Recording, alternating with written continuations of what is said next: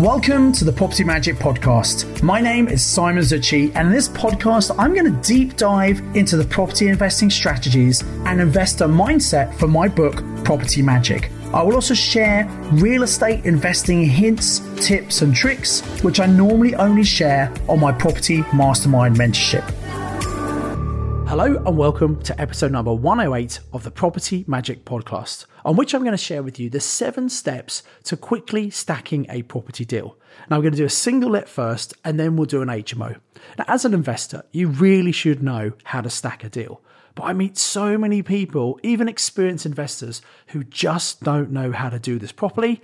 That's why I think it's worth dedicating this episode to this very important topic. Now, what I'm going to share with you is a very simple seven step process that you can literally do in five minutes on the back of an envelope. Now, this is a very top level due diligence. If the deal looks like it stacks, I suggest you do a more thorough due diligence. But the point is, I see a lot of people wasting hours, days, if not weeks, agonizing should they do a property, shouldn't they do a property? And if they did this five minute calculation, they'd realize that it's not actually a very good deal in the first place. So, this is going to save you a huge amount of time and help you work out what are good deals and what are not so good deals. So, here are the seven steps you need to work out if a deal stacks up. So the first thing we need to understand is how much can we buy this property for? Now you might be in negotiations, you might not know the exact amount, but have a good guess. What do you think you can actually purchase it for? So that's step number 1, pretty straightforward. Now, step number 2 is we need to work out okay, based on that purchase price, how much mortgage advance can we get from the lender? Now, I'm going to go through a numerical example later on, but let me give you the seven steps first of all. So, if we're buying a property, an investment property, typically we'll get a 75% buy to let mortgage.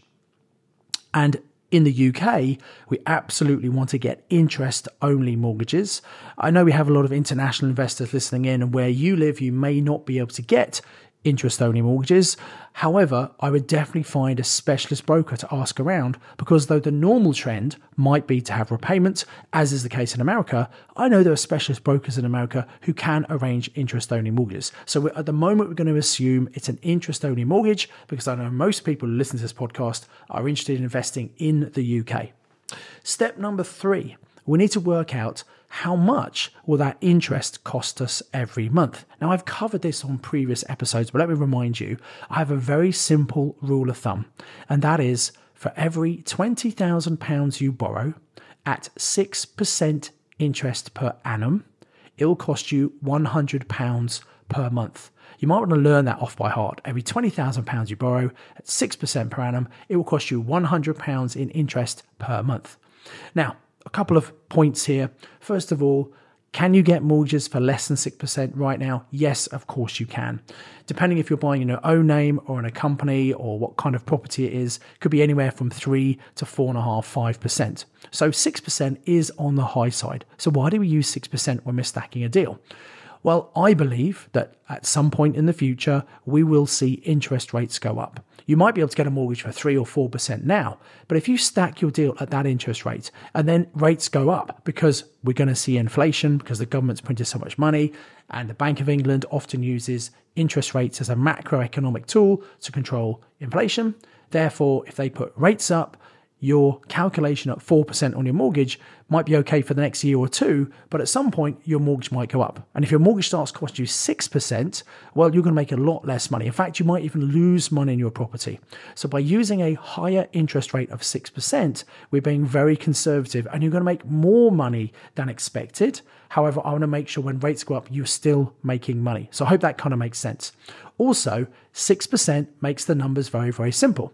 For every £20,000 at 6%, it costs £100 in interest. So, for example, you can work out on your head how much would an £80,000 mortgage cost. So the way we work that, you might have already done it, but the calculation is we take 80,000 divided by 20,000, so that goes in four times. We multiply four times 100, therefore the interest at 6% per annum on an £80,000 mortgage would be £400 per month. So, as I said, very easy to calculate in your head. How much would a £140,000 mortgage be? It would be £700 a month, calculated in the same way. Now, once we understand how much the mortgage company will lend us, the 75%, and how much that's going to cost us on a monthly basis, then we can work out what's the minimum rent required to make cash flow on this property. So, cash flow is the profit less all of the expenses. And we don't know exactly what they're going to be. But step number four is we can approximate the costs by working out the minimum rent required. So we have a little formula. And remember, this is a very top level calculation, but you can do this in just a few minutes. So let's say that the interest is £400 per month. So we use something called the rent multiplier. So we take the monthly interest multiplied by 1.25. So if the monthly interest was £400, we multiply it by 1.25, that would give us 500, and thus 500 is the minimum rent required. That's because the mortgage is not the only cost. A mistake people make when working out cash flow, they say, I'll take the rent, take off the mortgage, the rest is cash flow. Well, it's not because you're going to have other expenses such as insurance, management costs, etc. So this is a really good approximation of those other costs. Monthly interest times 1.25. Now we know this gives us the minimum rent required, in this example, £500. Then, step five, we need to know what is the actual rent in the market. And we can find that out by speaking to local letting agents, um, going online, looking at like comparisons, and to work out what the true market rent is right now for this property. Step number six is we actually work out the monthly cash flow. So, what we do is we take the figure from number five, which is the actual market rent, and we take off the figure from number four, step four, which was what's the minimum rent required. So five less four, that will give us the actual monthly cash flow on this property. And then step number seven is we want to work out what's the return on investment. You see, cash flow is really important, but we want to understand how much money do we have to put in to actually achieve that cash flow. So the way we work that out is we take the figure from number six, step number six, the monthly cash flow, and we multiply it by 12 to give us the annual cash flow. So return on investment is calculated as annual cash flow divided by the initial investment. So just for ease of calculation, I'm going to say we take the purchase price, step number one, less the mortgage advance, step number two. That gives us our deposit. Now, in reality, the money we put in is going to be the deposit, it's going to be the finance costs, it's going to be the stamp duty, it's going to be the legal costs, anything needed to acquire that property. That's the initial capital investment. So we take annual profit divided by initial capital investment, and then we multiply that answer by 100 to give us a percentage. The higher the percentage, the better the ROI. So those are the seven steps. Let me run through them again, then let me give you a numerical example. So, step number one what's the purchase price? Step number two how much will the mortgage advance be? 75% loan to value. Step number three how much will that cost us in interest only each month? Step number four what's the minimum rent required? We take number three times 1.25. This is for a single let, remember. Then, step number five what's the actual rent we can get in the market? Step number six what's the monthly cash flow? i.e., we take step number five, the monthly rent less the minimum rent required. Number four, that gives us the monthly cash flow. And number seven, what's the return on investment, which is the annual profit divided by the initial investment times 100. So that's how we stack up a single let property.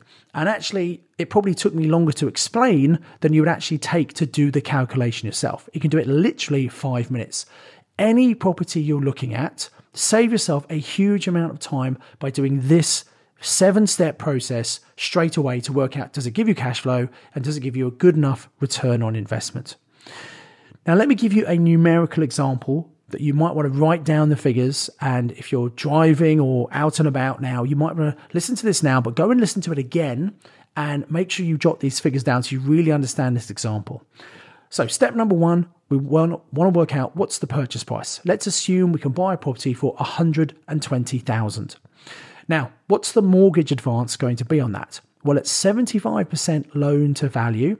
If the value, the purchase price is 120, then the mortgage at 75% would be 90,000 pounds. So 90,000 is 75% of 120,000. So, how much would the mortgage interest cost us? Step number three. How much would that interest cost us every single month?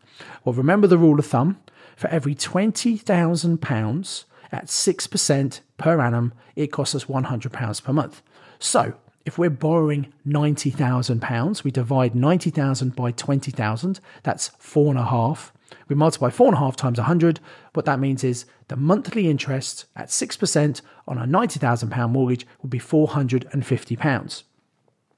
We then take the monthly interest and we multiply it by 1.25 in step number four to work out the minimum rent required.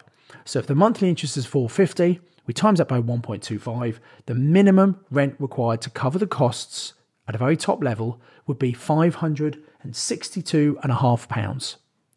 An odd number, I know, but I wanted to kind of give you a bit of accuracy around this. Um, step number five, what's the actual rent? Let's say this property might rent for £700 a month. So step number six, we work out the monthly cash flow by taking step number five, the actual rent 700 less step number four, which is the minimum rent required, which in this case is 562.50. That means on this property, this single let property, the monthly cash flow will be 137 pounds 50.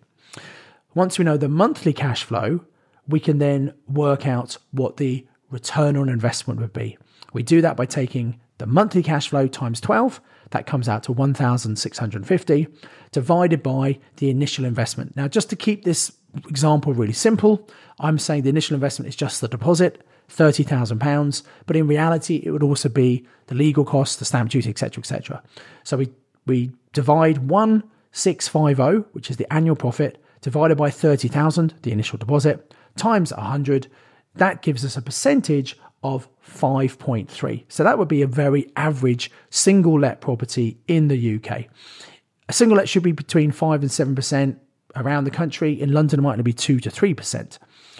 Now, this is for a single let property. The vast majority of people invest in single lets. However, if you're listening to this podcast, you're probably a slightly more advanced, sophisticated investor, or you will become if you apply what I've taught you on this podcast.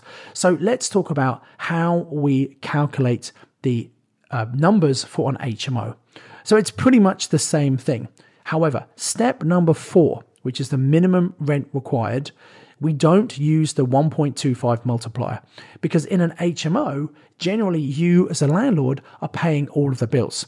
That might be slightly different for a student HMO where they don't have to pay any council tax. And sometimes students come as groups, which means they cover all the costs themselves. But let's assume you're paying the bills as a landlord of an HMO. So instead of step number four, taking the interest and then multiply it by 1.25, instead we take the interest plus an estimation of the bills. So, how do we estimate the bills? Well, a really good rule of thumb is for, and this works very well for five and six bed HMOs, for each bedroom, the bills will cost you approximately £100 per calendar month. Again, I'm being quite conservative there, but I'd rather be on the side of caution rather than be over optimistic. So, a five bedroom HMO would probably cost you about £500 a month. A six bed will cost you about £600 a month. Now, for smaller HMOs and larger HMOs, that rule doesn't really apply. So, for example, a three bed HMO wouldn't be as low as £300. It might be more like 400 450 A 10 bed HMO would not cost you a thousand. It might be more like 750 800 But for certainly for five and six bed HMOs, this rule of thumb of £100 per room works really, really well. So, step number four is we work out the mortgage cost, which we worked out in step number three, plus this approximation of the bills, £100 per month. That will give us the minimum rent required. So let's say it's a, a £400 mortgage and it's a five bed HMO. So the mortgage is 400 the bills would be £500, £100 times five. Therefore, the minimum rent required would be £900. Then the rest of the calculation is the same. So step number five, we work out what the actual rent is. Let's say it's um, £2,000 for an HMO. Um, a good HMO should make you a thousand pound profit. So therefore, the monthly cash flow is just step number five, the actual rent 500 less the uh, minimum rent, which is nine nine. Sorry, the actual rent was two thousand less the um, Let's step number four, which is the minimum rent, which is 900. Therefore, the monthly cash flow on this property makes 1,100, and that's what we should be getting from a good HMO. And then we work out ROI in the same way as we worked out for a single let property. So that's how, in less than five minutes, you can work out the cash flow and ROI on a property and work out is it a good deal for you or not. This will save you an absolute load of time and I really encourage you you get to learn this process off by heart so you can do it on every property you look at. Now, I do hope you've enjoyed this content in this episode. Um, if you want to learn more about finding great property deals and how you go about doing that, I have some online training you can access completely free of charge. It's at www.dealfindertraining.co.uk. We'll put a link in the show notes, but it's www.dealfindertraining.co.uk. So until next time, remember to always invest with knowledge, invest with skill. Thanks for listening to the Property Magic podcast. To get this week's show notes, please visit www.propertymagicbook.co.uk forward slash podcast. You can contact me via LinkedIn, you can follow me on social media, and I highly recommend you subscribe to my YouTube channel to watch loads of valuable property trading for free. All of the details are available in the show notes. Until next time, invest with knowledge, invest with skill.